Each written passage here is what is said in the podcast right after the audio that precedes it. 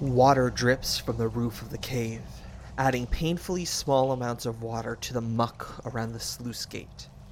The cries of trapped victims echo throughout the cavern. There, sitting on her bed, pale gnome. It's, uh, it's quite warm in here, the gnome quips as the gnoll slowly trots back and forth on the wicker mat she keeps in here. Yes, it was warm, but no warmer than that of her home of Katapesh. Ah, home. She did miss it greatly. The pride she had hunting down a caravan, the white canyon cave she called home. This, this, however, was not home. This stinking quarry where she was now doomed to spend most of her time. Sure, her cunning and wit had impressed the leaders of the Triad, but after all she had done, expanding their collection efforts to areas like Absalom and Cheliax, and of course, the one that took the most effort, the Darklands.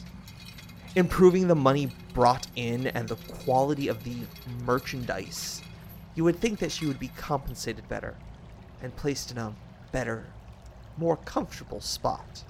No, they had left her here to rot until Ravounel was completely under her paw. That damn Bellflower network had been a thorn in her side for far, far too long. Any day now, her planning would come to fruition, and the attacks against them would begin. However, right now she had more pressing things to worry about. The gnome had shown up, and that meant her backup plans were working better than she could have ever imagined. So you see, we will be removing some of the Minderhal worship in the next room with the sluice gate, and began putting in some Ghlaunder iconography. That way, the Ugothol clan we are bringing you, because you asked for them, will feel better and be more willing to work under your authority. Does that make sense to you, Laslunn? Laslunn. Laslunn, are you even paying attention to me? This is the father's orders. Yes, yes, I am. It sounds wonderful. But Laslunn didn't care. Yes, having the aberrations around provided her with more defenses and an escape plan just in case something were to go wrong. And if she needed a way out. But what were the chances of that happening? Yes, she had gotten wind of some disruption to her work in Cypress Point, but no one there knew where she would be living, if you could call, even call this living. Of all of the time she had restarted her life, the failed assault on Solku that her tribe joined and was decimated at, Setani not trusting her and throwing her overboard thinking that she would drown. This restart had given her the most, the most prestigious position in a group, the most gold, so much that she could even leave the triad at any time and live far beyond what anyone in her tribe had ever done. Soon, she thought, I'm getting on in my years and would like to end my days living in the lap of luxury.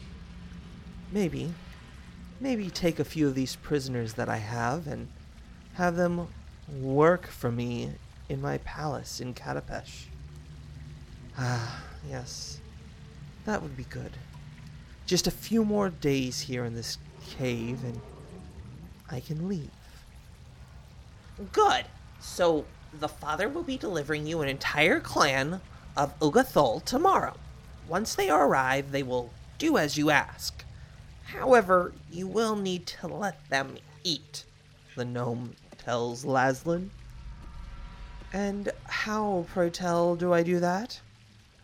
Well, they like live food.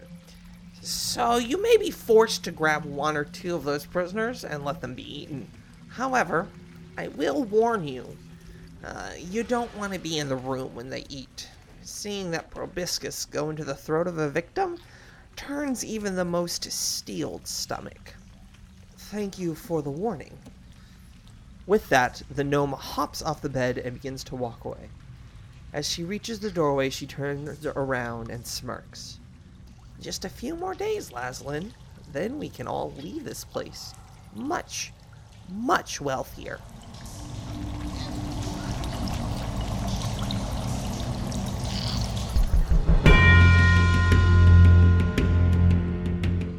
Thank you for listening to the Cracked Die Podcast. Background sound effects provided by Syrinscape because epic games deserve epic music. Please visit them at syrinscape.com. Pathfinder 2nd Edition, Age of Ashes Adventure Path are all copyright of Paizo Publishing.